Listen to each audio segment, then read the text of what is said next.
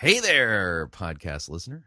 Chris Rosebrough here, right at the front of the podcast. Just want to remind you, Fighting for the Faith is listener supported radio. You know that, right? Yeah, yeah, it, it is. If you don't already support us financially, we truly can use your help. So get on your computer, go on over to fightingforthefaith.com, click on one of the friendly yellow buttons and support us. And of course, if you would like to do it the traditional way, make your gift payable to Fighting for the Faith and then send that to Post Office Box 508, Fishers, Indiana, zip code 46038. And let me thank you for your financial support because we truly can't do what we're doing here without it. All right, on to the program. I enjoyed making it. I hope you enjoy listening to it. Here we go.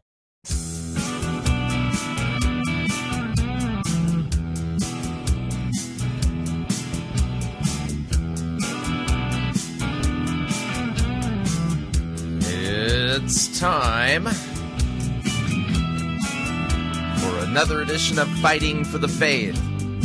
Thursday, May 17th, 2012.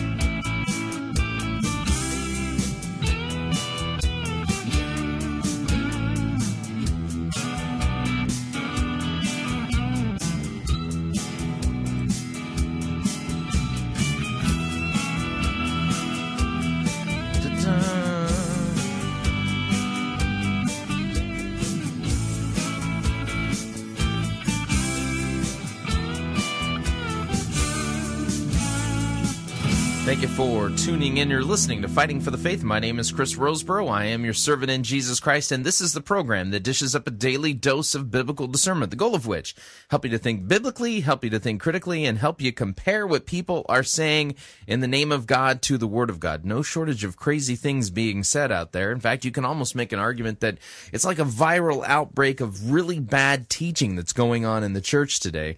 And so what we're doing is taking what people say and comparing it to God's word in context to see if that squares with what scripture teaches, what God has revealed in his word. It's listen, truth is knowable and God's word is understandable and it's sufficient. And so no pastor actually is wanting for um well material on a Sunday morning. It's real simple. You teach the full counsel of the word of God when you're done doing that, you start at the beginning and then you do it again. And then when you're done with that, you start over and then you do it again. And you're thinking, well, if that's what I do, then, you know, where's the creative part, you know, where I get to kind of, you know, do, you know, make myself, you know, you know, tell people what they want. You know, see, that's the thing. You don't get to do that. You see, you've been given a job, Pastor, and scripture makes it clear your job is to, well, preach the word in season, out of season. You know, that's when people, and that's the idea behind the whole in season and out of season. It's this idea that there's going to be times when preaching God's word, it's just going to catch fire and people are going to want to hear it and people are going to come from far and wide to hear God's word rightly preached. It's it's like getting a cold drink of water in the middle of a desert. And then there's times when, for whatever reason, um, you know, people don't want to hear it. They've heard it. They don't want to hear it. They want to hear what they want to hear, and they don't want to hear about your God who's shoving his values down their throat. And you, you get what I'm saying. And so, regardless of what's going on out there, whether or not preaching the word is going to make you popular or get you killed, well, the job of a pastor is to preach the word. It's plain and simple. I mean, if I were to use a, uh, you know, like a an old school military, you know, metaphor here, um, I like the Civil War. It's it's um, just happens to be historically one of my well favorite studies, uh, subject to study. I mean, um, when I get opportunities to go to Civil War battle sites, I don't turn those opportunities down. Um, if my wife would allow me, I'd probably join one of those, you know, reenactment regiments, but there's just no way to justify such a thing. Anyway, but sorry, too much information. But the, so the idea is this: is that you know, if you were alive during the Civil War and you you know decided that you were going to, you know, enlist with one of the armies, North or South, and then you were stationed in a particular region, and it just so happened that the uh, the opposing army came into town, and you guys decided to duke it out, um, you know, Civil War style. Uh, you know, you think about it this way: it's kind of you know, it was a bad war for this very reason.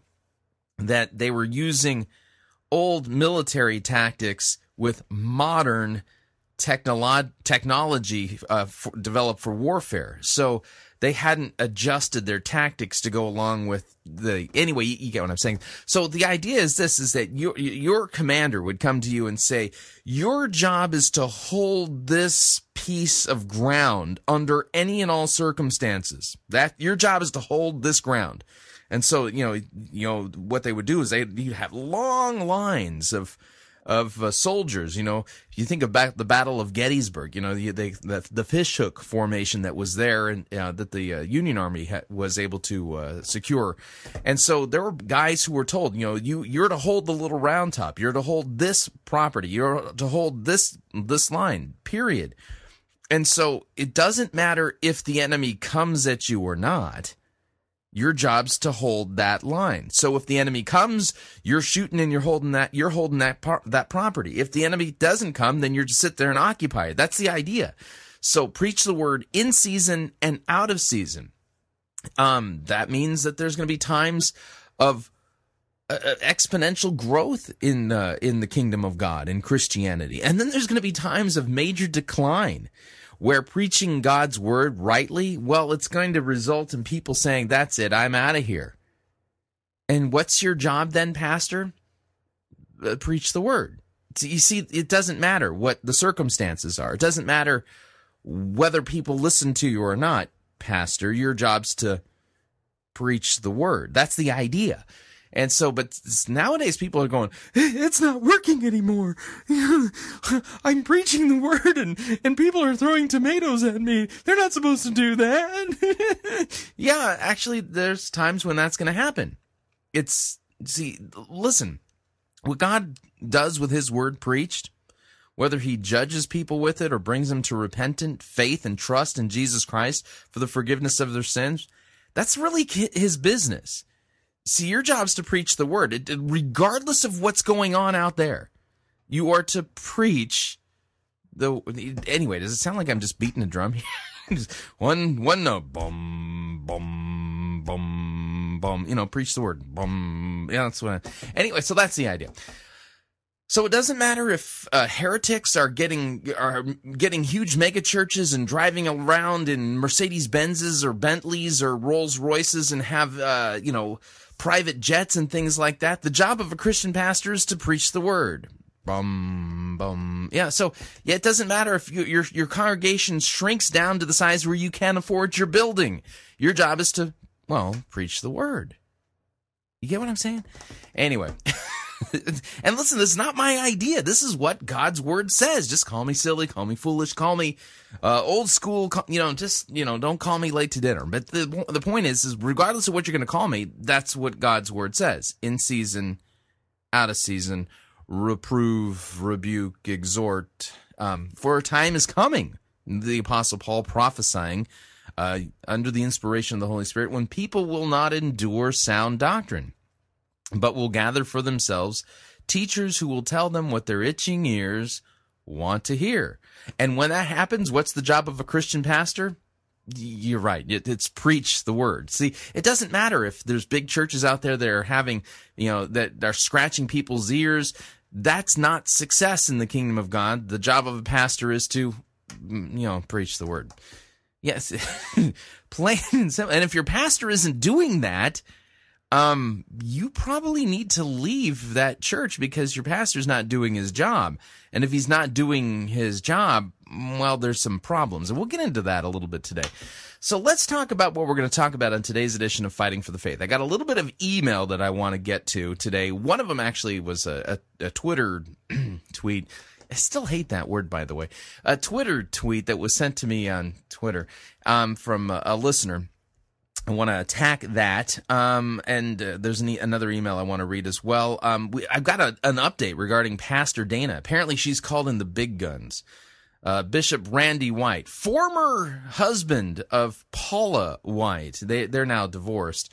Um, uh, it, it, what's really funny is he's kind of looking. he doesn't quite have the spit and polish that he's had in the past. He's looking a little haggard in his I mean, I mean, I dress like this. I mean, just black t-shirt. I mean, anyway, you know, it's kind of weird. You know, eh, maybe he's you know not quite up to snuff, but he he's been flown in. He's he's he's been flown in to rescue Pastor Dayna, and so we're going to take a look at that. I've got a third eagle of the apocalypse. Uh, apocalypse update. I have got a, a blog post that I've written called "Are You Spiritually Mature or Immature?" You know, it's funny as I follow the seeker driven uh, Twitter verse. Uh, all seeker driven pastors and you know folks like that. I mean, they, I mean they send out tweets like Jesus didn't die for correct theology, man.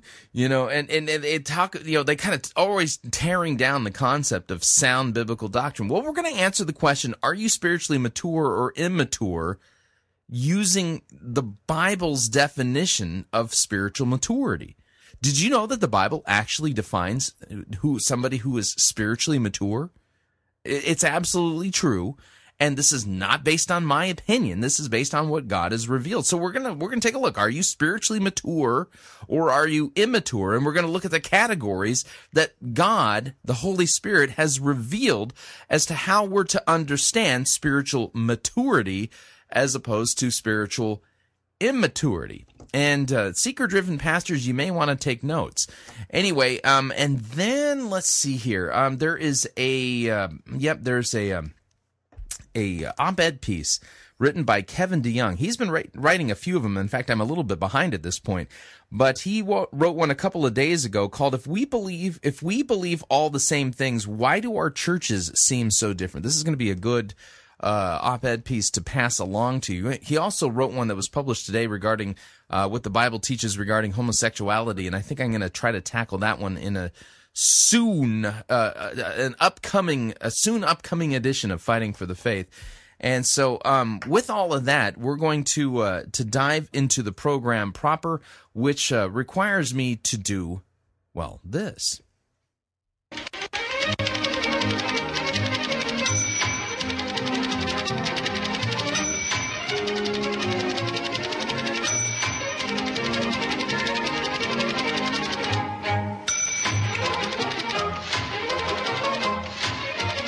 You know, I'm convinced if somebody were typing a tweet using this music in the background, they would have run out of characters a long time ago. Maybe I need Twitter message music. No, let's not. That let's complicate everything. Okay, Jacob writes uh, via Twitter. He says, um, "Chris, he says I'm a lay leader and and I preach four times a year." And uh, well, the summer movie series is one of those times that I preach every year. I, am not a fan, but it's my time to preach. Any advice? Boy, this. All right, um, Jacob. Let's just assume for a moment that you're actually qualified to be preaching, that you have the right, you've studied and shown yourself approved, and that even though you are technically not paid uh, staff there that you're qualified to preach. Let's assume that's the case. Um, then let's go with this idea. You have two choices at this point. Two. Okay. Um, one is to uh, to basically take this head on, and the other is to be passive aggressive and um, and I say it that way because that's really what it would turn into being. Okay, you can be subversive in kind of a passive aggressive kind of way, which probably isn't the best route to take. But let's talk about the the the head hit you know basically hit it head on idea here. So here's what you should do. If you were to take this head on, you go to your pastor and you say, "Pastor, I've been reading the pastoral epistles. You know, Second Timothy chapter 4 the Apostle Paul, writing under the inspiration of the Holy Spirit, tells pastors, tells Pastor Timothy, as for you, you know, in light of you know Christ appearing in his kingdom, preach the word. In season, out of season, reprove, rebuke, and exhort with you know patience and teaching, and basically say, listen, here's the deal. Um, I cannot and will not do a sermon or deliver a sermon based upon a movie because that's contrary to what God's word commands pastors to do. Can't do it, won't do it, And and then what you do is you just sit there quietly and wait for him to process. Okay? And so the idea here is, is that you're basically saying this is what God's word says. I don't see how this is scriptural. I can't do it and won't do it. Now, understand this that if you go that route, the direct, open route, then, you know, which by the way is probably the way you should go, there's a good chance that your pastor is going to blow a gasket. There is a good chance that the head pastor at your church is going to basically, you know, say, What? And it could cost you. It could cost you so much that you could be drummed out of that church or basically lose the ability to teach, you know, the four times a year that you do. Okay? Um, and that's the cost of taking a principled stance. Um, I've faced similar challenges myself, in, you know, in, in the course of my teaching career in the church over the past 20 years. But you've got to be upfront and you've got to stand on what scripture says. Now, that's the direct route, which is probably, um, from a conscience point of view, the right way to go. Because keep in mind, you're already starting, you know, through the tweet that you've sent me, you are already showing and demonstrating that you're not sure you can do this, that you're not sure you're in agreement with what's going on. Okay. And I would think of passages that talk about the fact that whatever isn't done in faith is sin. Okay. If you can't do this without going against your conscience, you can't do it. So you need to go to your pastor and basically say, listen, this isn't right. This isn't right. God's word tells us that we are to preach the word, and summer movie season is not doing that. Okay? So um, that's that's the route I would take. You got to take it straight up. You gotta you gotta it, it, listen. It's a principled stand based upon a clear passage. That's just the way it is and it could cost you. Now, um, they might ask you to sit out, you know, just for that particular sermon. You know, you'll have to deal with that if that's the solution. Now, the passive aggressive way of doing this, the subversive way of doing this, which I'm not recommending in this particular uh, in this particular case, would basically, you know, agree to preach the sermon and you would have no choice at that point but to find a way to hook it back into clear passages uh, and let the movie drive uh, the sermon. You know, just dictate which which themes, which you know doctrines, if any, are being addressed, um, and and then basically doing your darndest to circle it back and boldly preach the word. It can be done, um, but that's kind of missing the point of the whole summer movie sermons, isn't it? You know, spiritual themes really the way they translate from the pastors who do this kind of stuff is that you're you're expected to basically look for spiritual principles that people can apply to their lives today, you know, relevant life tip kind of stuff. Um, you know, so you understand what I'm saying. It's one of those things where um, Scripture clearly tells us what a pastor's to be doing. I don't see any way around that. If uh, you decide to go the other route, um, you know that's problematic at best, and uh, you're you're just trying to make the best of a bad situation and to preach the word. Um, but it still doesn't address the root issue, and the root issue is is that the church that you're attending, that you're a lay leader in, um, isn't doing what they're supposed to be doing. And uh, I I know that sounds like just like a hard line. I mean, come on! I can hear some of you going, "Come on, Chris, really serious?" I mean, you know, people can preach biblical doctrine out of movies. You see, the whole thing is backwards, don't you think? Because here's the deal: when I teach in the church, there are times when I make m- allusions to movies. It, happens. Um, you know, in fact, I think back to uh, the lecture that I delivered last week. You know, resistance is futile um, you know, I I used you know a metaphor, you know, kind to kind of frame the uh, the topic and what we were discussing, um, quoting the movie The Silence of the Lambs. But see, in that particular case, the metaphor was serving the topic that I was, uh, you know, preaching or not preaching, but teaching on. um, rather than the other way around. I wasn't exegeting the Silence of the Lambs. I just pulled out a snippet of it so that you know people can. Oh, okay, yeah, I, I understand what he's trying to say here. Uh, the problem with movie sermons is is that the movies are put in the driver's seat, not God's word. They're the one. They're the they're driving the topic, not God's word. And see, all Scripture is God breathed. No movies are God breathed. They may be inspirational, but they're not inspired. Okay, you, you get what I'm saying? And yeah, there are some movies out there that lend themselves more to discussing biblical topics uh, than others. I mean, you know, for instance, it's it's possible using the stories from the Lord of the Rings to talk about Christian allegory and how the the gospel and Christian allegory is just right right below the surface. There's gospel themes and stuff like that. But see, in a situation like that, um, a topic of that nature is best served or best delivered not from the pulpit during sermon time on Sunday mornings, but more or less in you know maybe a class discussion. You know, it, it is as you know a bizarre topic that you you know you want to circle back and discuss. Um, you know, maybe during an apologetics lecture or a Sunday school class or something like that. But um, the the whole idea behind movie sermons is well we've got to make we've got to make our church relevant we've got to make our because you know there's people out there that are, that are seeking god and and we've got to we've got to lower the bar lower the standard to get them in well that's uh, that's not what the uh, church service is about.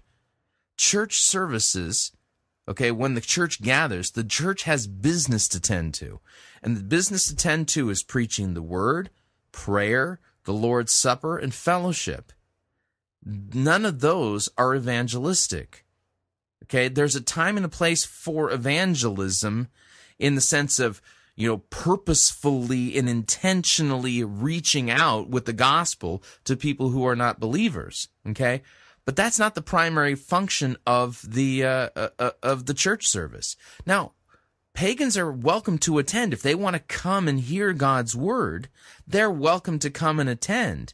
But the purpose of of the, the when the church gathers is the building up of disciples. It's see a lot of people take the idea, you know, in the seeker driven concept or in this evangelical way of doing church, which isn't really church, that the idea is, is that go and make disciples means just new disciples.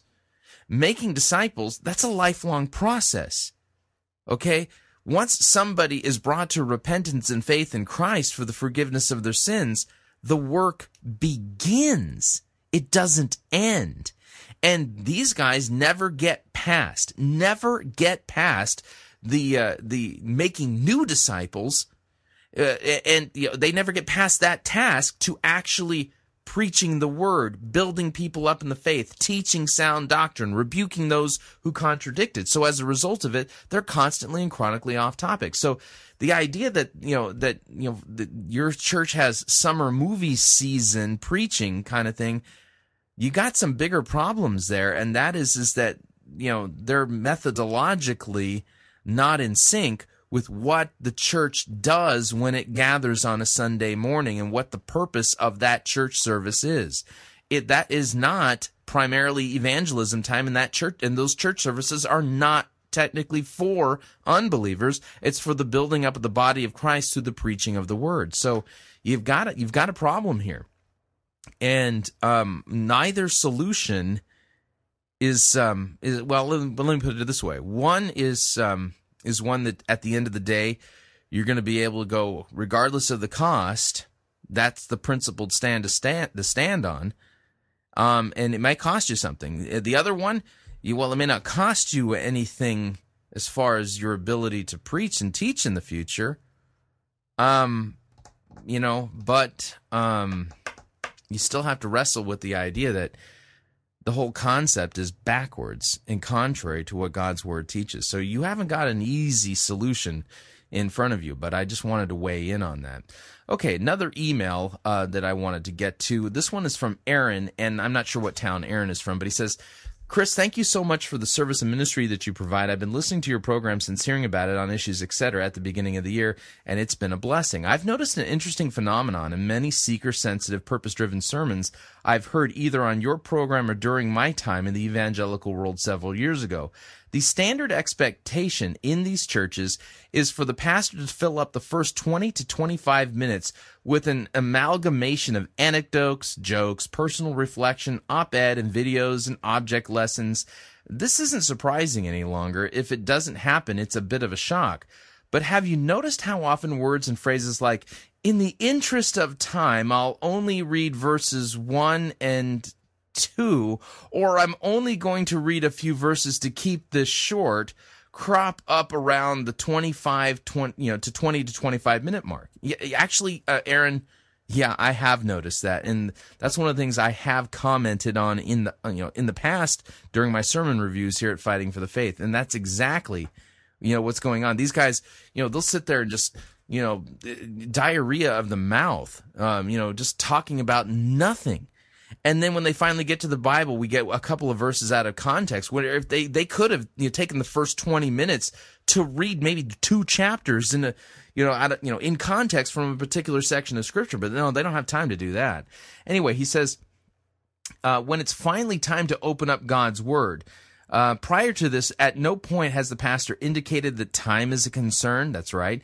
They have likely invested two to three minutes of time uh, praise praising the band, or another point of irony, two or three minutes leading the audience and giving God a hand, and possibly five to ten minutes praising someone in the church.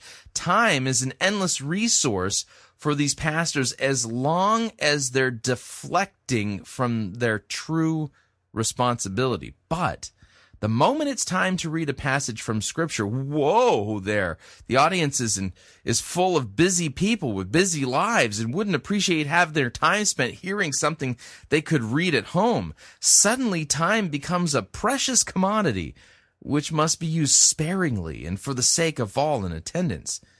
Give me a break, Aaron writes. He says, My family and I have joined the URCNA. I think that's the United Reformed Churches in America uh, uh, last year. And though it took a little while to grow accustomed to standing while whole chapters of Scripture are read, I now wouldn't have it any other way, standing with my brothers and sisters in Christ to hear whole swaths of God's word read aloud by a commissioned minister of the gospel is both a privilege and a joy, and not one to be taken lightly.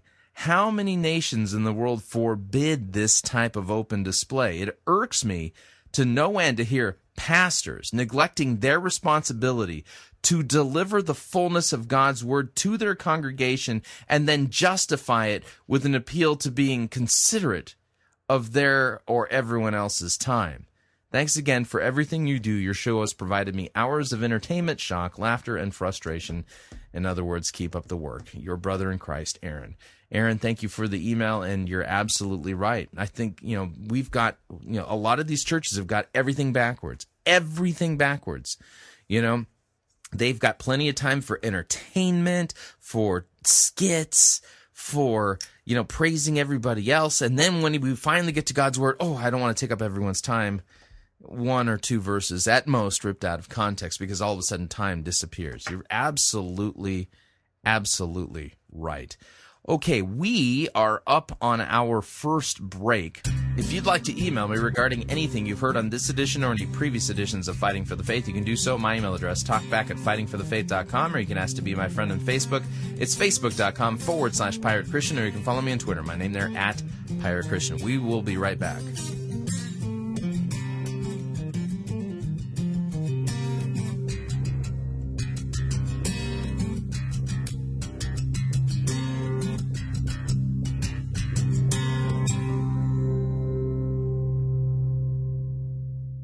Broadcasting from his mother's basement while in a beanbag eating Cheetos. You're listening to Fighting for the Faith.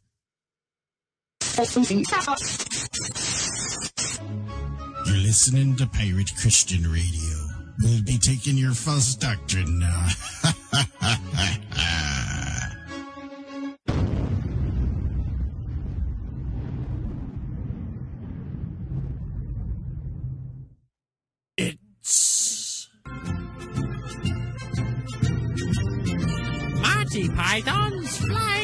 Church.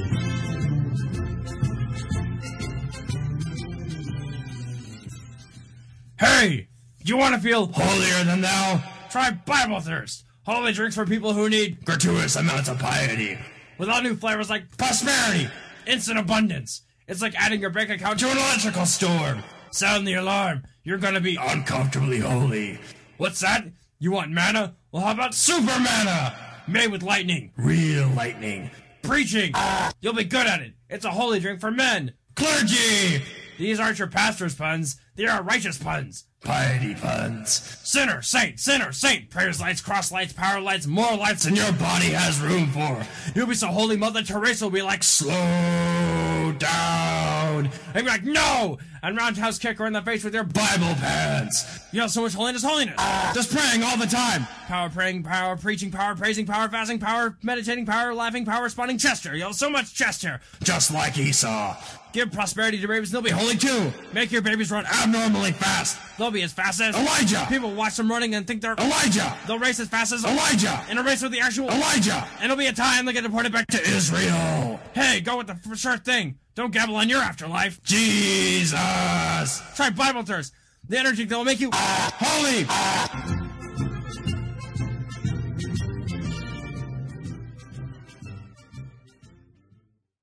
You spend some serious time staring at a digital screen, probably around eight hours a day. There's work, video games, surfing the web, and every other function of life on all our devices. Hey, we live in an age where everything is digital. It's just par for the course, right? But have you ever thought about the impact all that has on your eyes? All that screen time is going to affect your vision. Maybe now, maybe later, but it's gonna happen. We're talking everything from eye fatigue and headaches to eyes that are so dry and irritated they could make even the techiest dude alive want to go analog. It's pretty hard to do the stuff you love if your eyes are feeling exhausted or burnt out. But it's not like less time in front of a screen is an option these days. So what do you do? It's like you need some crazy awesome invention that can help your eyes stay fresh and protect them so that you can get the most out of your digital consumption. Introducing Gunnar Optiks. Gunnars are these super sweet computer glasses that make it easier and more comfortable to enjoy all your digital activities. There's seriously some NASA grade stuff going on here, but basically they have this uber smart lens technology that improves your visual experience, protects your vision, and helps prevent wear and tear on your eyes. Gunnar's yellow lenses filter out harsh artificial light, which helps you see better, and they relax your eyes and stop them from straining constantly. Plus, they help combat all those other nasty side effects of staring at screens all day, like eye fatigue and dryness. Your eyes do a lot for you. Return the favor with Gunnars. For more information about Gunnars and to see a video with me wearing my pair of Gunnars, visit piratechristianradio.com forward slash gunnars. That's G-U-N-N-A-R-S. Again, piratechristianradio.com forward slash gunnars. And thank you for your support.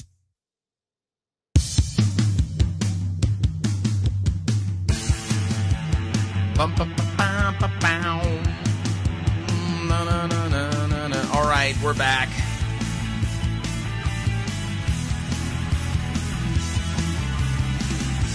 Warning. We are to, well, have our pastors preach the word. That's their job. The early church devoted themselves to the apostles' teaching. We need to be doing the same thing. Just a reminder, Fighting for the Faith is listener supported radio. And by the way, we are into, we are, well, the dreaded summer months have, well, started here. And uh, like I mentioned yesterday, Fighting for the Faith, well, every summer, it just happens. We, uh, you know, giving tapers off. Here's the problem our bills don't taper off, they continue to rise a little bit every month and uh, and so during the summer months things get really well dicey here uh, financially so uh, again i, want to point out the fact that uh, one of the things i feel very strongly about is not charging people to access the archives of fighting for the faith um, this is something that uh, you know business people have recommended that we do in order to shore up uh, things here at Fighting for the Faith financially during you know to you know kind of steady things out.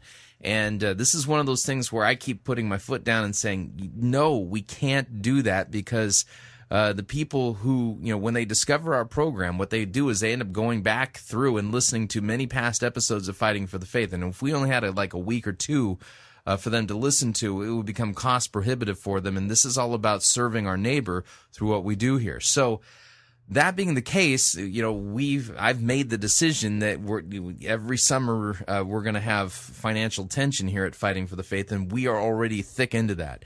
So, if you are benefiting from this program and you don't already support us financially, please do so.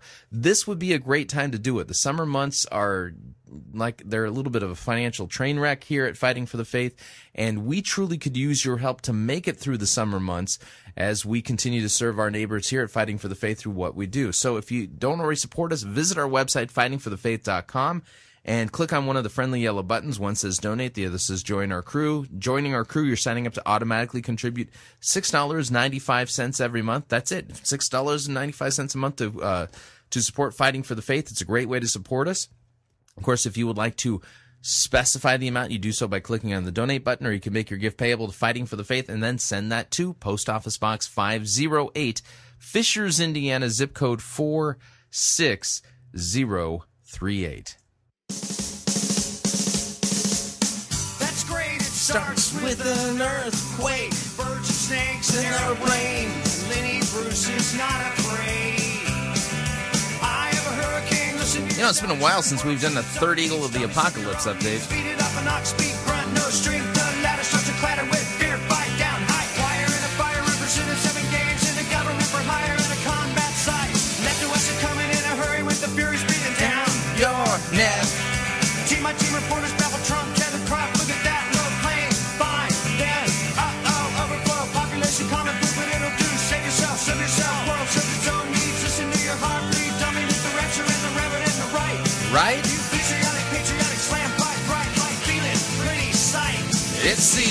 Of the world as we know it. It's the, The end of the world as we know it. it's the end of the world as we know it. I feel fine. Boom, boom, boom. All right, yeah, that's our third Eagle of the Apocalypse. Uh, William Tapley, a regular feature here at Fighting for the Faith for many a year now. Uh, he has uh, quite the prolific YouTube channel over there at uh, youtube.com forward slash third eagle books and uh, one of the things that apparently um, well the third eagle of the apocalypse is really gifted at is figuring out the numerology in the latest news headlines and uh, letting us know how that plays into the important topic of eschatology. By the way, this is, you know, William Tapley is kind of like um, one of those uh, tragic tales. This you know, he's the example of this is, you know, this is what happens to you when you focus, ex, you know, on eschatology, think you're hearing directly from God, and not paying careful attention to what God's word says in context. Instead, you allegorize, spiritualize, and try to find the hidden meaning and, and decipher the code, if you would, of the Bible. And the Bible is not to be read that way. But anyway, nor is the news. But, well, here's William Tapley explaining the latest eschatological implications of the latest news stories. Here we go. Welcome to Revelation Unraveled. I'm your host, William Tapley, also known as the third eagle of the apocalypse and the co-prophet of the end times. Still haven't figured out who he's co-profiting with. This is a follow-up to my last program, which was about that plane crash in Pakistan, which killed 127 people, Yeah. and which was also a warning to President Barack Obama not to interfere with Israel's right to defend itself. Uh, really? I mean, don't again. I just uh, one of my standard lines whenever I listen to a William Tapley update is, if if God was trying to send a message to Barack Obama via head, a news headline, don't you think he would have made it just a little bit more obvious? you know, because when I saw the news headline, you know, about the Pakistani plane crash, I mean, it, it showed up on my iPad, uh, you know, in Flipboard, you know, in my Google Reader, and and you know, I saw it and just flipped on ahead. I mean, nothing in the news headline jumped out at me to say, "Oh wow, look at God's warning." Barack Obama. I mean, he's been pwned here. Yeah. Now, since that program, I have come up with some very interesting statistics. I've done some research on the number of plane crashes going all the way back till 1970. And this is the only one out of 375 plane crashes which involved 127 fatalities. Yeah. I covered more than 140 different airlines. Yeah. And the number 127, as we know by now, is also unique in Bible prophecy. It is. That's because the number 127 occurs only in four places in Scripture. Now, if you have watched my other videos, you know that God very often warns mankind, not only through biblical numerology, but also contemporary events. But how did he tie in those 127 people killed on the Pakistan plane crash with Bible numerology? Yeah, I have no idea. You you you, you lost me a long time ago, uh, Mr. Third Eagle. in order to give a very significant warning to President Barack Obama. Let's look at the very first time the number 127 appears in the Bible, way back in Genesis chapter 23, verse number 1. And Sarah was 127 years old. These were the years of the life of Sarah. Yeah, I'm I'm seeing it. Yeah, Sarah, according to Genesis 23 verse 1, she was definitely 127 years old. That's quite a warning.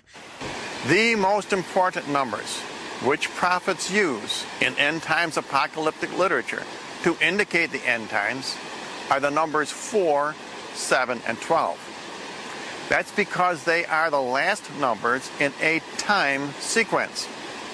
The fourth week in a month is the last week. You you sure that this message got delivered to Barack Obama? You know that that God really made it this hard to figure out the message. The seventh day in a week is the last day. And the 12th month in a year is the last month. Now, in Sarah's case, the 127th year was the last year in her life. Yes. Hence she lived 127 years. Also, the number 127 is a combination of two end times numbers the numbers 12 and the number 7. Okay. How come it's not the number 1 and the number 27? How do you know for sure that it's 12 and 7? And that number 127 appears four times in Scripture. Yeah. So now let's look at the first time the number 127 appears in the book of Esther. Okay, I'm sure this will help shed a lot of light on this message that God was sending to Obama. Now it came to pass in the days of Ahasuerus, who reigned from India even to Ethiopia, over 127 provinces. Yep, that's what it says. Esther chapter 1, verse 1, that Ahasuerus reigned over 127 provinces. It's there. This is absolutely biblical, yes. So we see this very important number, 127, in the very first verse of the very first chapter of the book of Esther. Can I ask like the obvious question? I mean, so I mean, Genesis 23, right? Shouldn't we just take it as God meant to tell us and let us know that Sarah lived well 127 years? And then in this Esther 1 1 chat, you know, passage, don't you think it's there just to let us know that, well, this Ahasuerus guy, that he reigned over, you know, 127 provinces. That's just what it means. You know what I mean? Now let's look at chapter number 8, verse number 9. Then were the king's scribes called at that time in the third month, that is, the month of Sivan, on the 23rd day thereof. It's interesting because 23 is another end times number. Talk about missing the forest because of a tree, man. because it is an expression that is two thirds of 0.666, the number of the Antichrist. Somebody needs to take the, the video camera away from Grandpa. That's just all I'm saying. And it was written, according to all that Mordecai commanded unto the Jews, and to the satraps, and the governors, and princes of the provinces, which are from India unto Ethiopia, 127 provinces, unto every province according to its own writing. Yeah, how much you want to bet? It just means that there were 127 provinces. The story of Esther is how the evil Haman, who was a prefigure of the Antichrist, plotted to kill all the Jews. Yeah. This became known as the Feast of Purim in Jewish history because the Haman's plot was thwarted. The name Purim comes from lots because they were very superstitious back in Persia in those days and they wanted the most auspicious time to kill all the Jews, and they decided it by casting lots. Now, what is significant in the book of Esther is that Queen Esther persuades King Ahasuerus to turn the tables on the enemies of the Jews. Yeah. And he allows them to defend themselves. And in fact, the Jews make a great slaughter of their enemies. So that's how the Pakistani plane crash was a message to Barack Obama to let them defend the the Israel the Israelis defend themselves. It's interesting that the Persian Empire today would be the nation of Iran. Esther chapter 9, verse 30. And he sent the letters unto all the Jews to the 127 provinces of the kingdom of Ahasuerus with words of peace and truth. So, all four times that the number 127 appears in Scripture, it has end times significance. The death of Sarah, and the three times that number appears in the book of Esther. Just gonna crawl out of my skin here. Okay, so um, wow, um, so God apparently wants to send a message to Barack Obama. Hmm By s- causing that plane to crash and 127 people to die. But you you have to have a PhD in the third eagle of the apocalypse's version of biblical numerology in order to decipher the me- message. Yeah, I, I yeah, William, I'm pretty convinced that nobody in the State Department, nobody who works signal ops for the United States of America, nobody who works for the White House transcribed this message and delivered it to Barack Obama to let him know that God was basically trying to communicate to him, let Israel defend itself. I don't think that memo ended up on Obama's desk. I'm, you know, I know it's risky to state it so confidently, but I'm 99.99999% sure. I, I probably here's the deal. You know, there's probably some biblical numerological eschatological significance to the number I just stated there, but I'll leave it for people who are experts to decipher what it all means. Oh man, again, uh, talk about missing the forest because of a tree. Good night. Moving along. Now, I don't have any music to introduce this next segment. In fact, we're running long here today. By the way, we're going to do two good sermons in, during our sermon review time when we get to it, but I'm running a little bit long in the first hour today. Um, Bishop Randy White, this is the uh, the ex husband of Paula White. Um, you know, he, the, the two of them, uh, what, what was the name of their church, uh, Without Walls out there in Florida? Anyway, he's been, he, he's been tapped, uh, his shoulder has been tapped to come in and have him defend, um, uh, Pastrix Dayna. Uh, the one who was rebuked by um, the Calvary Chapel pastor that we played, you know, the audio from yesterday. So here's um, Pastrix Dayna um, introducing Randy White to um to, and listen to what he has to say because this is just rather interesting and disturbing all at the same time. And by the way, who made him a bishop? But anyway, here, listen in. in Florida. We're just so grateful and thankful uh, that there are men and women of God who stand upon the Word of God, not just in a pulpit, but everywhere they go. And who he is in a pulpit is who he is even in the streets and the highways and the byways. He is a sincere man of God who loves God with all his heart. And I want him to bless you tonight. He's kind of slumming. I mean, just looking at what he's wearing. It's like, wow, yeah, yeah. He wasn't he he you know he when he and Paula were together, they were you know kind of you know the jet setter you know type. I mean. uh, He looked like he just came off a construction site. Is that all right? I want him to greet you in the name of the Lord tonight. There, here's Randy White now. He's got the microphone. You may be seated. Psalmist said, I will bless the Lord at what time? All times. His praise shall continually be in my mouth. My soul shall make her boast in the Lord. The humble shall hear thereof and be glad. He said, Oh, magnify the Lord with me and let us exalt his name together. Can you give the Lord one more praise? Come on, clap your hands. And give him a praise. I mean, gi- give God a high five. You know, yay, way to go, God. Yeah. I greet you in the name of the Lord, and it's certainly good to see Mark Payne with us tonight, the organ player and our drummer. God bless you, brother. Give him a good God bless you. Is that is that a Hammond organ that they're playing? It's, yeah, it sounds like a baseball game when they're playing that. You know. We came to support Pastor Dayna tonight. She gave me a word a few weeks ago that literally changed my life. And I want to tell you that she is a prophet of God. She rests on. Really? yeah, I should believe she's a prophet of God because you say so. The fact that she calls herself Pastor Dayna, since there are no female pastors, uh, uh, you know, that's right. The Bible doesn't uh, uh, allow for that.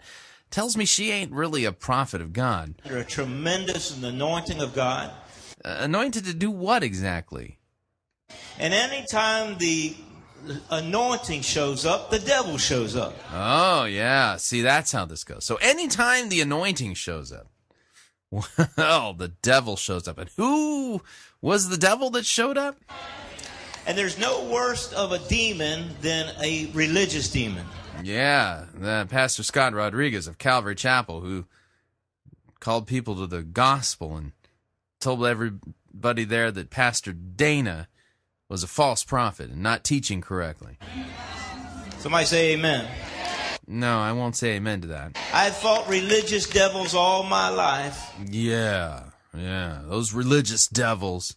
And guess what? My angels in the blood of Jesus always wins. Uh huh. So I heard there was a little fight going on, so we came to declare war on the devil tonight. Somebody shout amen. That no weapon formed against us shall prosper. That every word spoken. It, basically, this is to shore everybody up, create the impression using his, you know, bishop aura, you know, that he, he can lend the credibility to Pastrix Dayna to let everybody know. Don't listen to that Scott Rodriguez pastor guy. He's a religious demon. shall fall on dead ground. I came to expect miracles, signs, and wonders tonight. I'm believing God to do mighty, mighty things tonight. And I want you to know that the battle is not ours, but the battle is the Lord's. And we give God all the praise and the glory for what He's about to do in our life. And somebody shout, Amen. Amen. God bless you. Hmm. Yeah. Well, there you go. I mean, you got a throwdown from the ex-husband of Paula White. Now, this in part motivated me today to uh, write a blog post. You can find this at my blog, Letter of Marque, M-A-R-Q-U-E, L-E-T-T-E-R-O-F, M-A-R-Q-U-E dot U-S, Letter of Marque dot U-S. And the, the name of the blog post that I wrote today is called Spiritual Maturity as Defined by Scripture. Spiritual Maturity as Defined by Scripture. Now, it, it's I I do not want to pass along any information as if it's God's information without it really truly coming from a correct reading of God's word. So here's the question I ask. How does the Bible define spiritual maturity? Okay. That's see this is a good question. I mean, with all these people out there basically claiming to be spiritually mature while at the same time poo-pooing and putting down and uh, casting aspersions upon the concept of sound biblical doctrine, I thought it would be beneficial to, you know, to go here and you know, and take a look at what the Bible says. So here are some pertinent Bible passages that discuss this important topic. Ephesians chapter 4, verses 11 through 14. And he, Jesus, gave the apostles, the prophets, the evangelists, the shepherds, and teachers to equip the saints for the work of ministry, for building up the body of Christ. That's what that's what the job of pastors, you know, to build up the body of Christ until we all attain the unity of the faith and the knowledge of the Son of God to mature manhood, to, to the measure of the stature of the fullness of Christ, so that we may no longer be children. Okay, now I'm going to pause there for a second. So, in this run up to verse 14, Paul here is setting a contrast, creating a contrast, and by the inspiration of the Holy Spirit between spiritual maturity as opposed to spiritual infancy or childhood, if you would. So the, the idea here, so how do you know then that you're no longer a child? Okay, well, here's the answer. Okay, to the measure of the stature of the fullness of Christ, so that we may no longer be children tossed to and fro by the waves and carried about by every wind of doctrine, by human cunning by craftiness in deceitful schemes. Huh. So, according to Ephesians chapter 4, verses 11 through 14, maturity, one of the marks of maturity then, is not being deceived by winds of strange doctrine that come about as a result of human cunning and craftiness, vis a vis, well, Pastrix Dayna. Hebrews 13, 7 through 9 says, Remember your leaders, those who spoke to you the word of God. Consider the outcome of their way of life and imitate their faith.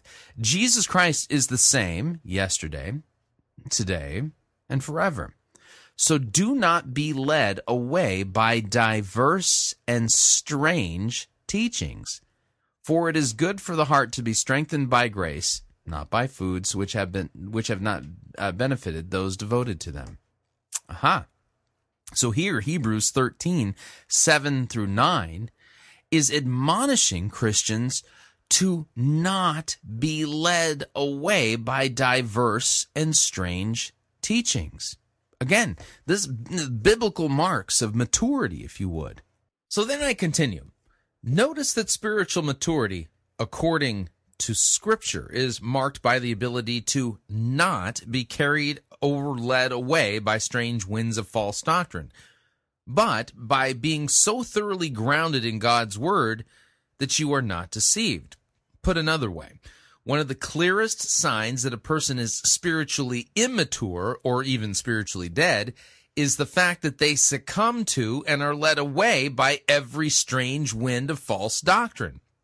So here's another thought to consider from Scripture regarding spiritual maturity. Pastors according to Scripture, not me, according to Scripture, are to be models of spiritual maturity in both life and doctrine. Notice it's not just life, and notice it's not just doctrine. Pastors are to be models of spiritual maturity in both life and doctrine. So here are the qualifications of a pastor as laid out in the pastoral epistle Titus. Pay close attention to what the Holy Spirit reveals regarding the vital importance of sound doctrine and how those who will not abide by sound doctrine and teach falsely are, quote, detestable, disobedient, and unfit for any good work. Paul, a servant of God and an apostle of Jesus Christ for the sake of the faith of God's elect and their knowledge of the truth, which accords with godliness, in hope of eternal life, which God, who never lies, promised before the ages began, and at the proper time manifested in his word through the preaching with which I have been entrusted by the command of God our Savior. This is why I left you in Crete, so that you might put what remained into order and appoint elders in every town as I directed you. If anyone is above reproach, the husband of one wife, his children are believers, not open to the charge of debauchery or insubordination. For an overseer, you think of pastor here, as God's steward, must be above reproach. He must not be arrogant or quick tempered or a drunkard or violent or greedy for gain, but hospitable, a lover of good, self controlled, upright, holy, and disciplined. He must hold firmly to the trustworthy word as taught, so that he may be able to give instruction in sound doctrine and also to rebuke those who contradict it. For there are many who are insubordinate, empty talkers, and deceivers, especially those of the circumcision party, and they must be silenced, since they are upsetting whole families by teaching for shameful gain what they ought not to teach. One of the Cretans, a prophet of their own, said, Cretans are always liars, evil beasts, lazy gluttons. Well, this testimony is true. Therefore, rebuke them sharply, so that they may be sound in the faith, not devoting themselves to Jewish myths and the commands of people who turn away from the truth. To the pure, all things are pure. But to the defiled and the unbelieving, nothing is pure. But both their minds and their consciences are defiled. They profess to know God, but they deny him by their works. They are detestable, disobedient, and unfit for any good work. But as for you, teach what accords with sound doctrine. Older men are to be sober minded, dignified, self controlled, sound in the faith, in love, and in steadfastness. Older women likewise are to be reverent in behavior, not slanderers or slaves to much wine. They are to teach what is good, and so train the young women to love their husbands and children, to be self controlled, pure, working at home, kind and submissive to their own husbands, that the word of God may not be reviled. Likewise, urge the younger men to be self controlled. Show yourself in all respects to be a model of good works, and in your teaching, show integrity, dignity, and sound speech that cannot be condemned, so that an opponent may be put to shame, having nothing evil to say about us. That's Titus chapter 1, verse 1 through chapter 2, verse 8. So I ask a simple question. Based on what these passages from Scripture reveal, are you spiritually mature or are you immature? Notice it's life and doctrine. Mature believers are ones who are so firmly grounded and know God's word so that they are not led astray by strange winds of doctrine, by false teachers and deceivers who, well, are teaching falsely in order to earn a living, shameful gain, you know, you know, fleece the flock, make merchandise of Christ's people. So are you spiritually mature or immature? I think it's a good question to ask yourself. But more importantly, how about your pastor? Does he stand for sound biblical doctrine? Does he model spiritual maturity in life and doctrine? In life as well as how he handles God's word? Or does he cast aspersions on sound doctrine, play fast and loose with the scriptures, twist it, and teach things that he ought not to teach? If he does that, if he's not a guy who stands for, defends sound doctrine, and rebukes those who contradict sound doctrine, well, he's not spiritually mature. He has not met the qualifications of somebody who's to be in the pulpit because pastors are to model spiritual maturity in both life and doctrine. Something to consider. All right, looking at our time here, I'm going to save the Kevin DeYoung piece until tomorrow. And what we're going to do right now is we're going to go into our second break. And when we come back, we're going to listen to two very good sermons that I you know, I wanted to listen to some good sermons today. Tomorrow we got a bad sermon, but um, I wanted to listen to some good sermons today. So if you would like to email me regarding anything you've heard on this edition or any previous editions of Fighting for the Faith, you can do so. My email address, talkback at fightingforthefaith.com, or you can ask to be my friend on Facebook. It's facebook.com forward slash pirate Christian, or you can follow me on Twitter. My name there, at pirate Christian. We'll be right back.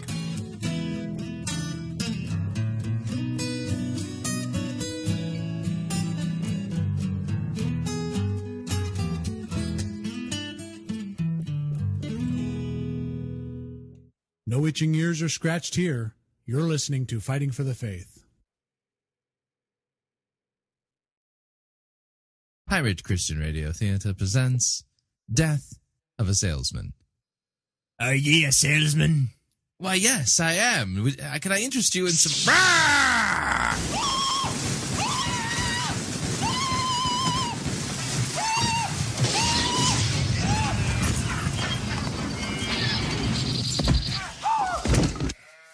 You're listening to Pirate Christian Radio.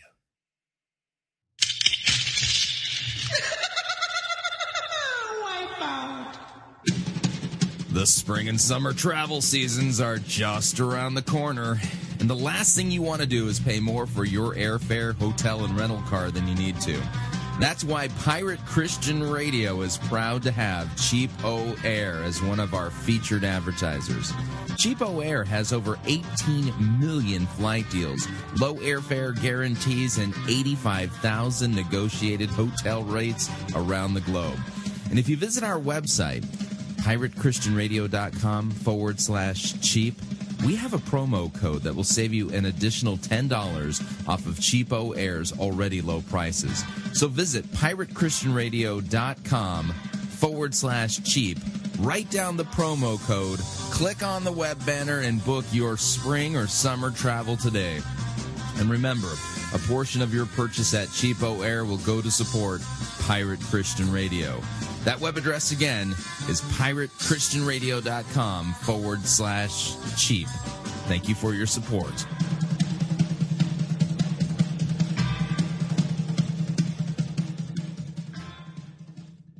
You spend some serious time staring at a digital screen, probably around eight hours a day. There's work, video games, surfing the web, and every other function of life on all our devices. Hey, we live in an age where everything is digital.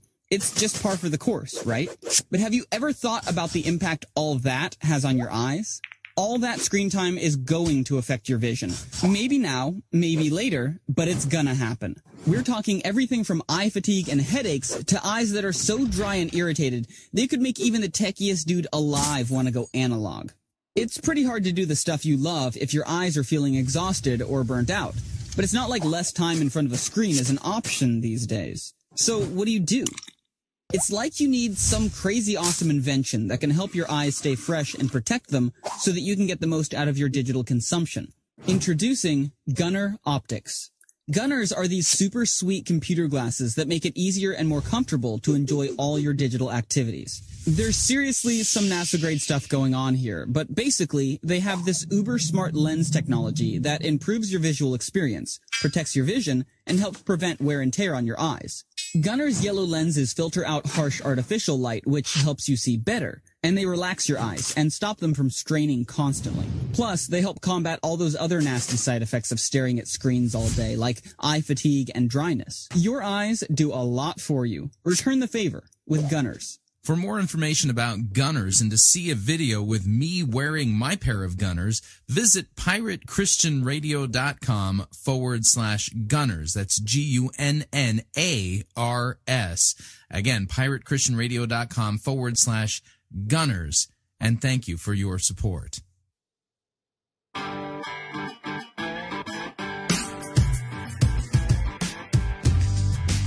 Okay, we're back. Hour number two of Fighting for the Faith. We're going to take a little bit of time and hear two good sermons, both of them coming from Faith Lutheran Church in Capistrano Beach, California. My former pastors, Pastor Ron Hodel and Jeremy Rohde, in that order.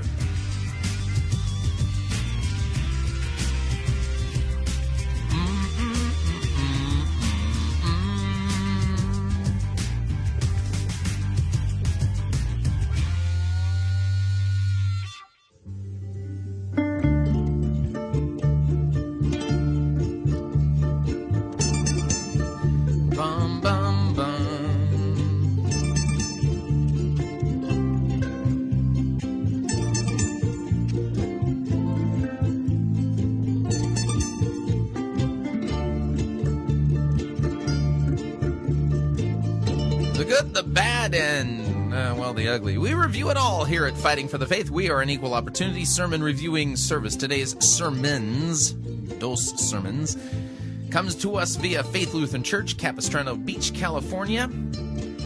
Sermon number one, or uno, is uh, entitled Bear Fruit Law or Gospel. This is um, preached by Pastor Ron Hodel, and the text is taken from the Gospel of John, chapter 15, verses 1 through 8. I'll read those here in a second.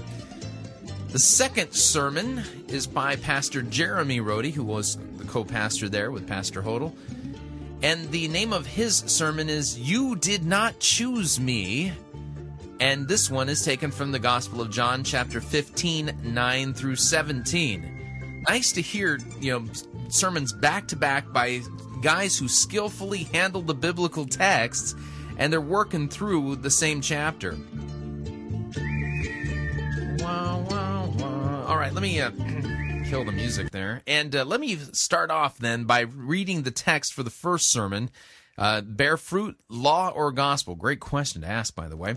And uh, the uh, the text is John chapter 15, verses 1 through 8, which reads, I am the true vine.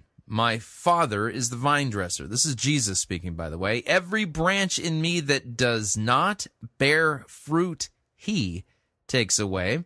And every branch that does bear fruit, he prunes, that it may bear more fruit. Ouch. Just thinking about that. Anyway, anyway, you, already you are clean because of the word that I have spoken to you. Abide in me, and I in you. As the branch cannot bear fruit by itself unless it abides in the vine, neither can you unless you abide in me. I am the vine, you are the branches. Whoever abides in me and I in him, he it is that bears much fruit.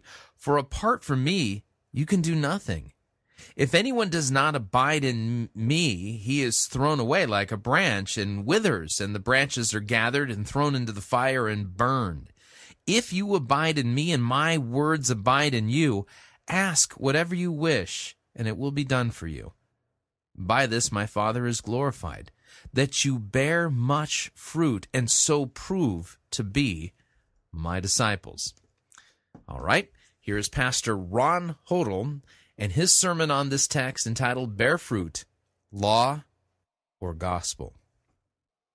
In the name of Jesus, Amen. Please be seated. Ah, finally at last, a sanctification text. They've been telling us we need to be preaching more sanctification sermons. And so at last, here it is in black and white bear much fruit, and so prove to be my disciples. Prove yourself one of Jesus' disciples by busying yourself with good works. You can't deny it. It's in red letter text. Jesus said it. No, Jesus commands it.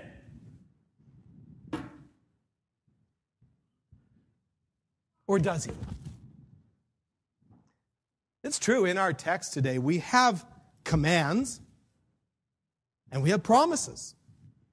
And it's easy, even tempting, to get them mixed up with one another. There is a command in our text today, but it's not to bear fruit. Bearing fruit is what Jesus promises is going to happen if his command is kept. So, what is his command? It's clear as a bell in verse 4 Abide in me. Abide in me. When that is done, when you abide in Jesus, you will bear fruit.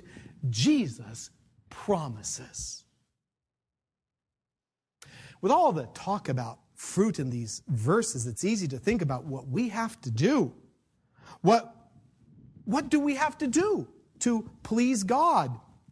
And the answer is bear fruit. What kind of fruit? Well, Pastor, you know, sin less, be more holy, do all the things God wants you to do and none of the things that God doesn't want you to do because if you're not bearing fruit, you will be cut off, thrown into the fire, and burned. Serious business, this bearing fruit. And so we try. we really better try with all of our might. We try to clean up our lives. We try to fly straight as we can. We try to stay on that straight and narrow, to not do the thou shalt nots, and do the thou shalt. We try to obey all the commands. We try really hard to bear all kinds of good fruit. But what happens when we try? Two things. Either we become proud of the progress we think we're making, or we despair because we're not really making any progress at all. No progress at all because no matter how hard we try, deep down, we know we're just not cutting it. One way or the other, or whipsaw between the two. Feeling really great about ourselves one day, and the next day plunged into utter despair, our progress, all of our fantastic progress, wiped out instantly by some rotten indiscretion we swore we'd never do again, and then ah, we catch ourselves doing it again. In reality, it doesn't really matter. Either way, we end up in the same place apart from Christ. Apart from Christ, thinking that we can do it, of course, with a little spiritual bump from Jesus, you know, we wouldn't want to leave that out. Or thinking that it can't be done at all. And that's what happens when you focus on the fruit. Focus on the fruit. Focus on the good works. Focus on the sanctified life, and the fruit becomes your idol. And it robs you of your life. So is the impious Pastor Hodel saying bearing fruit isn't important? Is Pastor Hodel saying that good works aren't necessary? Is Pastor Hodel saying there's no such thing as a sanctified life? Has Pastor Hodel become so despairing, so cynical after 30 plus years in the ministry that he's just plain given up altogether? No.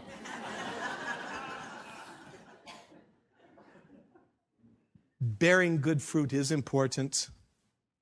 Jesus talks about it six times in these few verses. Right before his death, he's talking about it.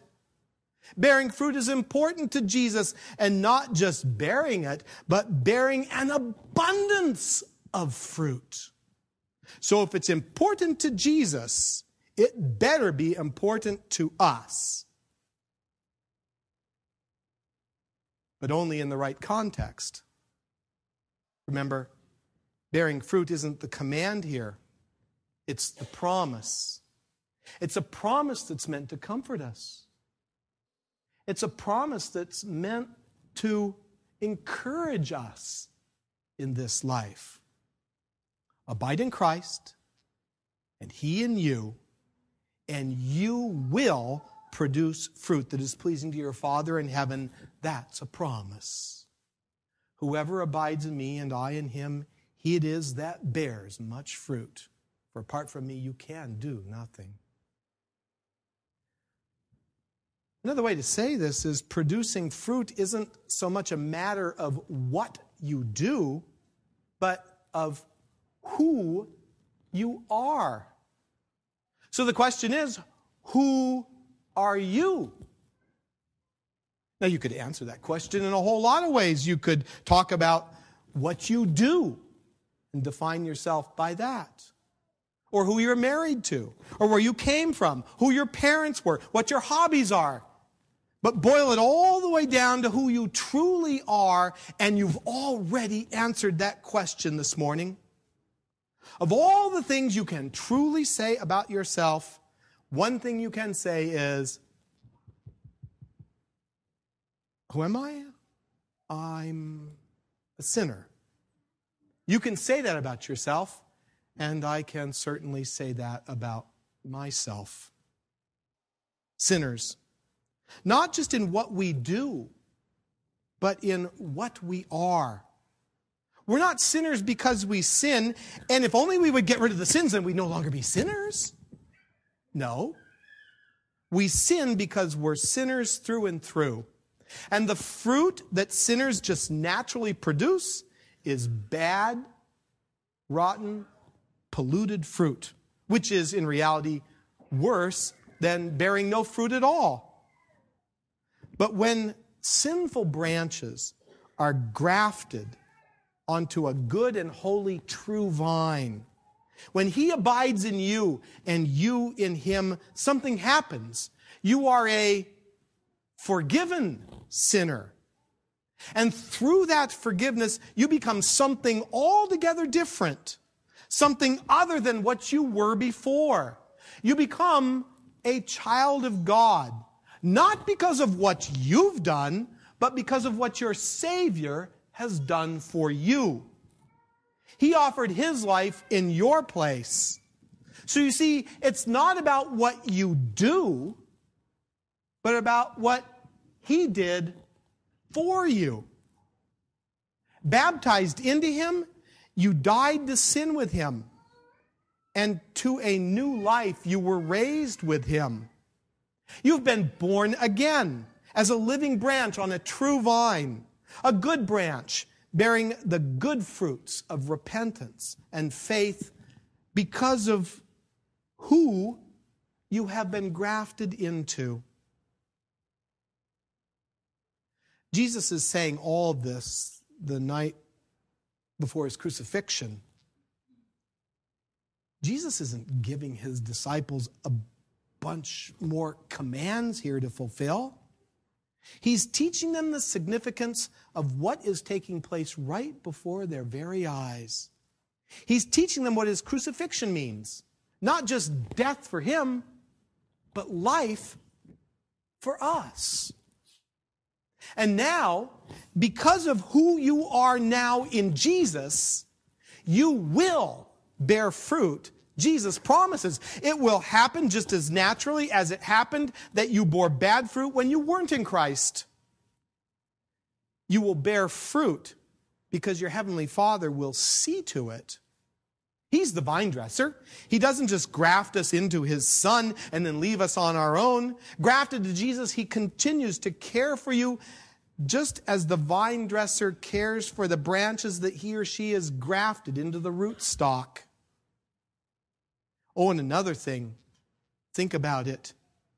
Branches, cuttings, don't just one day figure out that they need to be grafted to rootstock.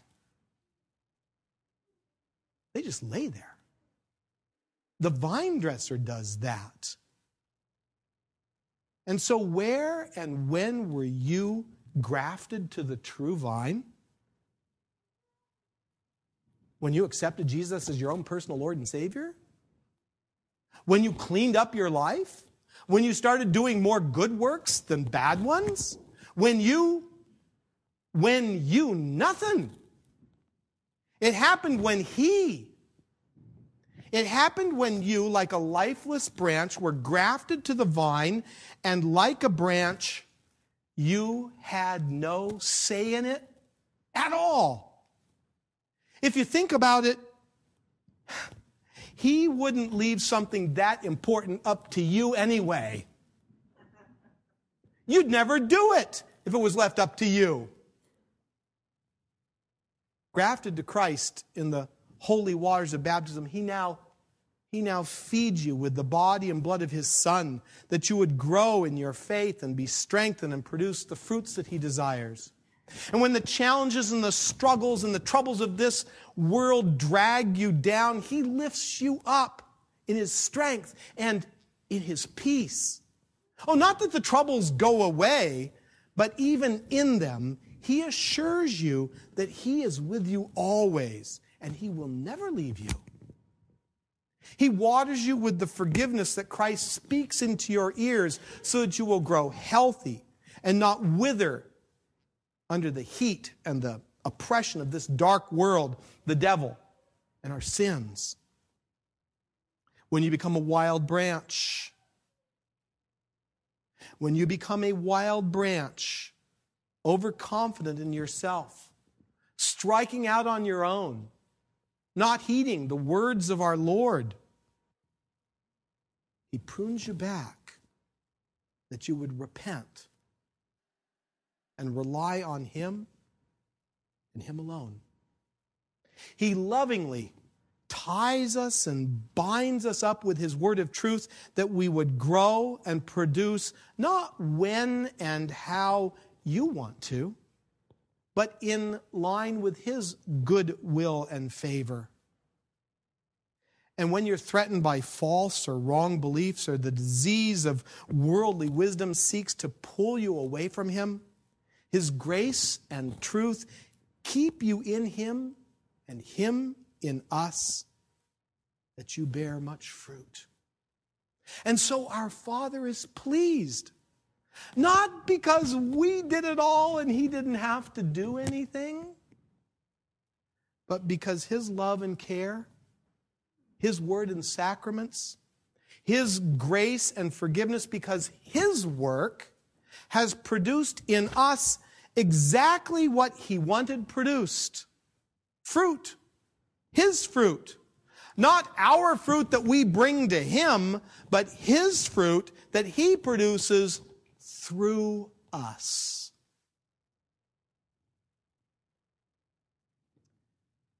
Maybe it doesn't seem that way to you in your life. Maybe others, even yourself, are telling you, get busy, dear Christian, start producing fruit. Maybe you can't see any fruit. Maybe you're expecting the wrong kind of fruit. Maybe you're looking in all the wrong places for fruit. Well, you aren't the judge, He is. So rather than relying on what you see, rely on what you hear. Rely on His promise. His promise that those who abide in Him, that's you, bear much fruit. What kinds of good fruit are you told that you should be producing? Should you be giving enough money to build hospital wings? Should you be volunteering 20 hours here at church each week? Should you be doing this, that, or the other thing? You fill in the blank. Not that those are bad fruit. And if that's what He is producing through you, great, bear that fruit. But what kind of fruit has He told us He desires to produce in us? For that answer, we can go to Scripture. Love, joy, peace, patience, kindness, goodness, gentleness, faithfulness, and self control. Well, those things may look small to the world, they may look unimpressive to, to us, but not to God. These fruits of faith are exactly what He wants to produce in you, and He has promised that He will. So, do I just sit back and do nothing? No, are you kidding? This is a sanctification sermon, remember? You have a life. Go live it. You have a new life. Go live it. A life of love, joy, peace, patience, kindness, goodness, faithfulness, gentleness, self control, and all the ways that that good fruit manifests themselves in our lives. Loving the unlovable, helping the homeless lady with what a latte might cost you, speaking a word of encouragement to somebody who's down, not repaying bad behavior towards you with resentment and anger, but repaying evil with good.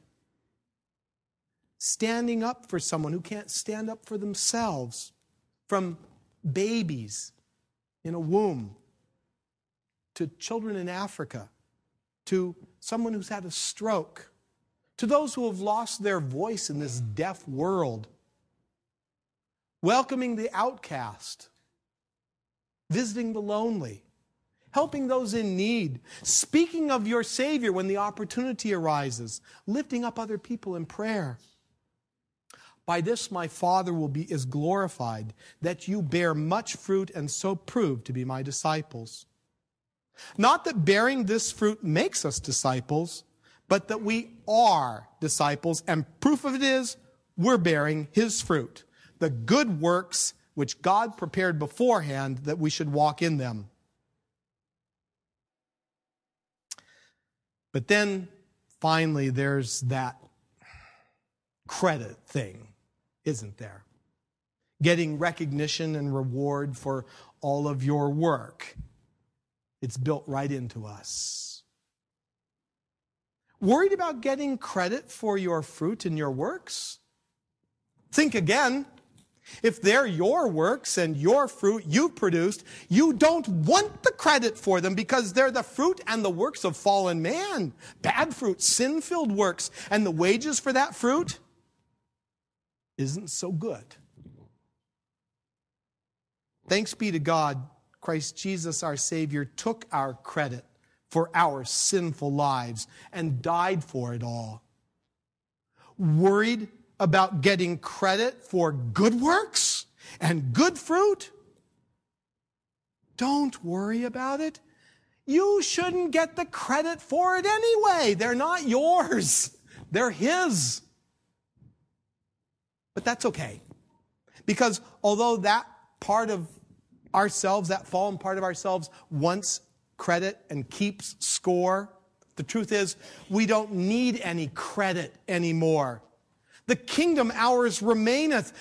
We've already got everything. By our good fruit, our Father is glorified. We're simply being who we are now sons, daughters, children, branches grafted to the true vine, abiding in Christ, and He in us through the waters of His forgiveness, the word of His truth, and His body and blood that feeds and strengthens us. His life in us, and so our life in Him, in the name of the Father and of the Son and of the Holy Spirit. Amen. Amen. Mm. Mm, mm, mm, mm, mm. You gotta love that gospel preaching. You gotta love it. Right text rightly handled, proper distinction of law and gospel, and then Christ and Him crucified for our sins, placarded for you, for me. Good stuff. All right, sermon number two is by Pastor Jeremy Rhodey, and it's from the next section of the Gospel of John, chapter 15, verses 9 through 17. And uh, let me read this for you here in the uh, English Standard Version before we get to Pastor Rhodey's sermon. Here's what it says As the Father has loved me, so I loved you. Abide in my love. If you keep my commandments, you will abide in my love, just as I have kept my Father's commandments and abide in his love. These things I have spoken to you, that my joy may be in you, and that your joy may be full. This is my commandment, that you love one another, as I have loved you. Greater love has no one than this, that someone lay down his life for his friends. You are my friends if you do what I command you. No longer do no longer do I call you servants, for the servant does not know what his master is doing, but I have called you friends. For for all that I have heard from my Father I have made known to you. You did not choose me, but I chose you and appointed you that you should go and bear fruit, and that your fruit should abide, so that whatever you ask the Father in my name, he may give it to you. These things I command you, so that you will love one another. Okay, here's Pastor Jeremy Rhodey and his sermon on this text entitled, You Did Not Choose Me. You did not choose me, but I chose you. These words of Jesus don't make it onto many headstones at the cemetery. They're not the kind of words that get embroidered on pillows or framed and hung in the doorways of Christian homes. You could thumb through a thousand cards at your local Christian bookstore and not find a single one that says, Dear special person. You are very special, but you did not choose Jesus. Jesus chose you. No, these words of Christ aren't terribly popular among his followers. Sola Scriptura makes for a nice slogan, but these words of Jesus put it to the test. There's a reason, of course, why these words of Jesus, these sweet words, can turn our stomachs sour.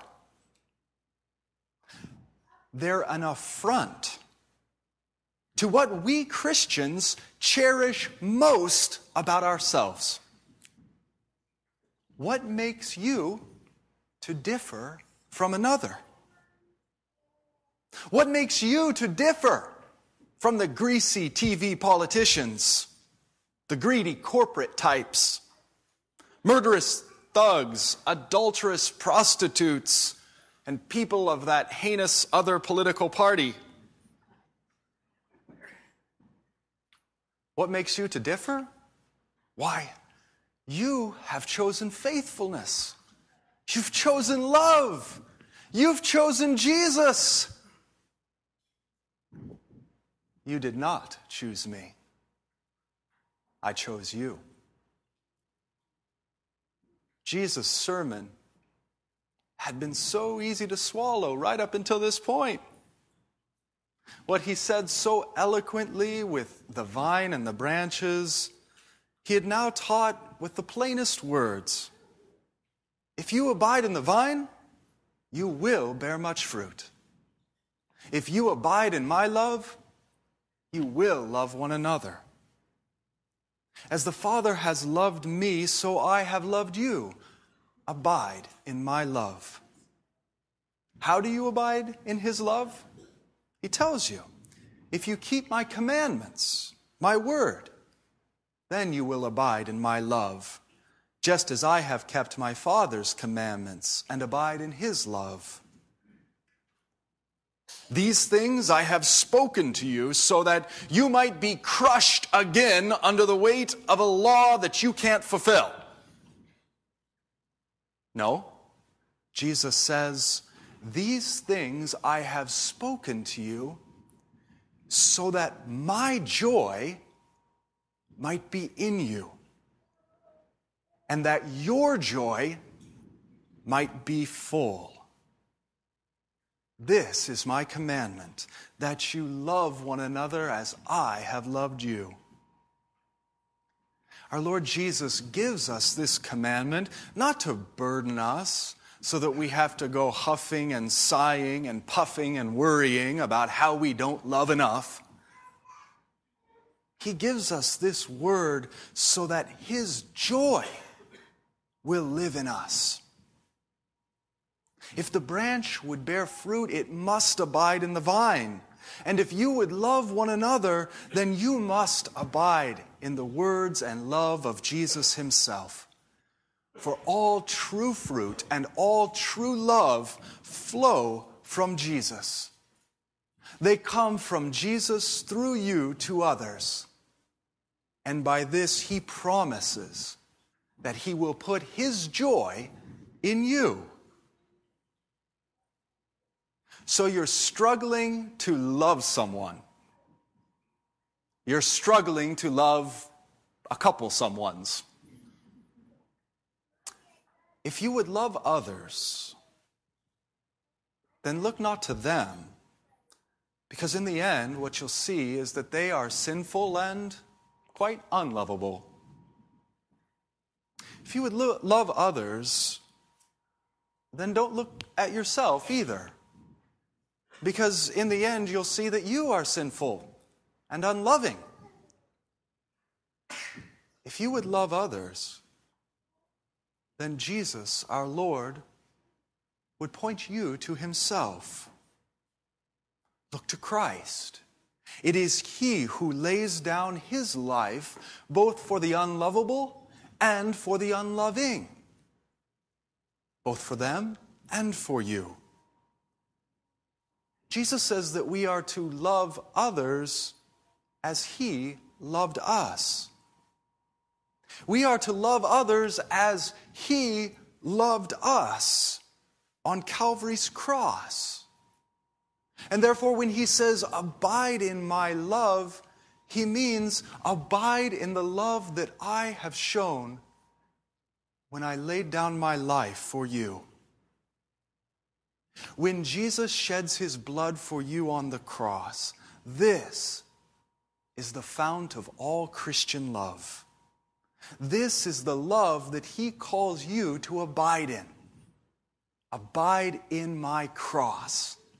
Then you will know you are forgiven. Then you will be filled with joy and love one another.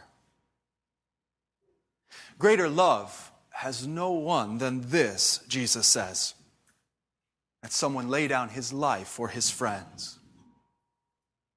And that is what you are. You are my friends, Jesus says. You are my friends if you do what I command you, if you abide in my word. No longer do I call you slaves, for the slave does not know what his master is doing. But I have called you friends, for all that I have heard from my Father, I have made known to you. Listen to what Jesus is saying. You are no longer slaves, you are his friends. But, Pastor, you don't understand. I'm a sinner. I neglect Jesus. He calls himself your friend. He is the sinner's friend. Well, up to this point in Jesus' sermon, everything has gone just fine. And most of Christendom would agree. Joy, friendship, love, these are wonderful things. If we've been reading along, our highlighters have been highlighting, our pens have been underlining. We like this. We've been feeling truly inspired. But then, out of the blue, come those words. Jesus goes and says, You did not choose me, I chose you. Here is where the underlining and highlighting has a tendency to stop. Here is where the editor of the devotional booklet chooses to end his reading with the previous verse. Here is where the voice is singing, I have decided to follow Jesus. Stop. You did not choose me, I chose you. And here is where many Christians find that the gospel they've been taught is at odds with their Lord's words. Sola gratia, grace alone, is a nice slogan, but if it doesn't include everything, it means nothing. If salvation requires something of us, our decision, the work of our free will, then salvation is no longer a free gift. The sola isn't really a sola. The gratia isn't really grace. How often we think the most important parts of Christianity is that we decide for ourselves and choose whom we will serve. But that's not reality, not according to Jesus. Jesus says that we have not chosen him, but that he has chosen us. Make no mistake, your old Adam doesn't like this one bit. And the old Adam in you is also a theologian. And the old Adam can't understand these words of Jesus because he can't stand these words of Jesus. If Jesus has chosen you and if he has done everything for you, well, then there's nothing left for your old Adam to boast in. For who maketh thee to differ from another? And what hast thou that thou didst not receive? Now, if thou didst receive it, why dost thou glory as if thou hast not received it? If you speak in the tongue of angels and men, but not King James, let me paraphrase. A flood, a deluge of ice cold baptismal water on all our boasting, especially any boast in our deciding or choosing Jesus. For you did not choose me, but I chose you, our Lord says. Who is it that makes you differ from another? It is I. I make you differ from another. It is I who give you everything you have. It is I who give you your faith and sustain your faith in you. There's nothing left for the old Adam to boast in. In fact, there is nothing left for the old Adam to do but die. That is reality. Before God ever laid the foundation of this, our world, He chose us to be His children. Long before you were ever even born, long before you did any good or evil, Christ chose you, a sinner, to be His friend. And He chose to lay down His life for you. Before you ever believed, while you were still dead in your trespasses, the Holy Spirit chose you. He chose to give you faith and to raise you from death to life. He did not choose me, but I chose you, Jesus says. And there are no sweeter words than these. You Adams and Eves who have chosen forbidden fruit instead of me, I have chosen you. You have chosen to hide from me in the shadows. But in the cool of the day, I have sought you and found you. You have chosen fig leaves and excuses. But I have chosen to lay down my own life for you, to clothe your nakedness in the skins of my righteousness. You Davids and Bathshebas who have chosen lust instead of me, I have chosen you. You have chosen to hide your sin, even with Uriah's blood. But I have chosen to hide your sin with my own precious blood. You have chosen deception, but I have chosen to give you the truth, to bring you to repentance, to grant you forgiveness, to give you a clean heart and a right spirit within. You lambs, you have chosen to wander. You coins, you have chosen to be lost. You prodigal sons, you have chosen sin over your father's house. You did not choose me, but I have chosen you. I have chosen to love you. I have chosen to fill you with my joy. I have chosen to call you friend and to lay down my life for you. Long before you could even fathom what was happening, I baptized you. And when you forgot me, I sought you and I came to you. And even now, as you sit here, feeling the law of sin at work in your members, I choose you and I call you to my table and make you flesh of my flesh and blood of my blood, so that your body of death will be put away forever, and you will be risen in your body just as I am risen in mine. You did not choose me, but I chose you and appointed you that you should go and bear fruit, and that your fruit should abide, so that whatever you ask in the Father's name, he may give it to you. These things I command you so that you will love one another. In the name of the Father, and of the Son, and of the Holy Spirit. Amen. Amen. Yep, can't add to that. So I'll just sign off. So what'd you think? I'd love to get your feedback. If you'd like to email me, you can. My email address, talkback at fightingforthefaith.com, or you can ask to be my friend on Facebook. It's facebook.com forward slash pirate Christian. Or you can follow me on Twitter. My name there, at Pirate Christian. Till tomorrow, may God richly bless you in the grace and mercy won by Jesus Christ in his vicarious penal substitutionary death on the cross for all of your sins. Amen.